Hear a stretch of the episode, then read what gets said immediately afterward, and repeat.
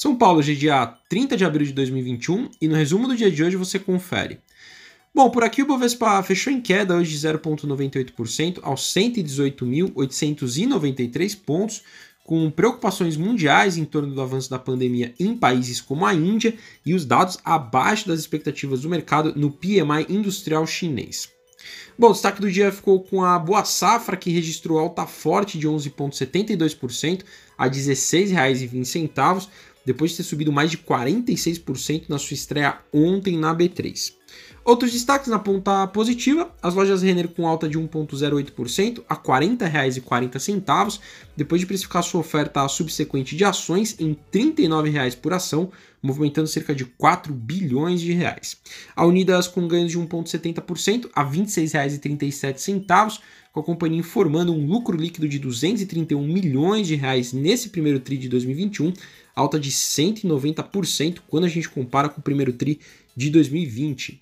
Na ponta negativa, as mineradoras e siderúrgicas no negativo, impactadas também pelos dados chineses, a Vale em queda de 2,62% a R$ 109,02 e a Uzi Minas caiu 1,49% a R$ 22,45.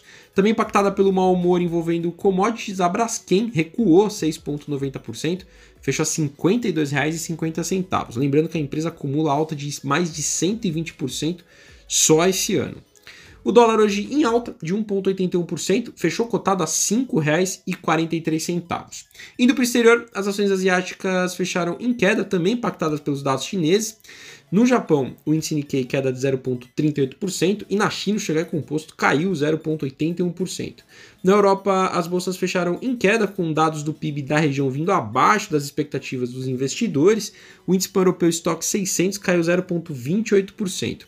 E por fim, as bolsas americanas também fecharam no negativo, com alguma realização de ontem e balanços abaixo do que o mercado esperava para petroleiras. Dow Jones em queda de 0,49%, a Nasdaq perdeu 0,79% e o S&P 500 caiu 0,67%. Bom, sou o Fábio Capone do time do BB e diariamente estaremos aqui no resumo do dia do mercado para você. Até a próxima!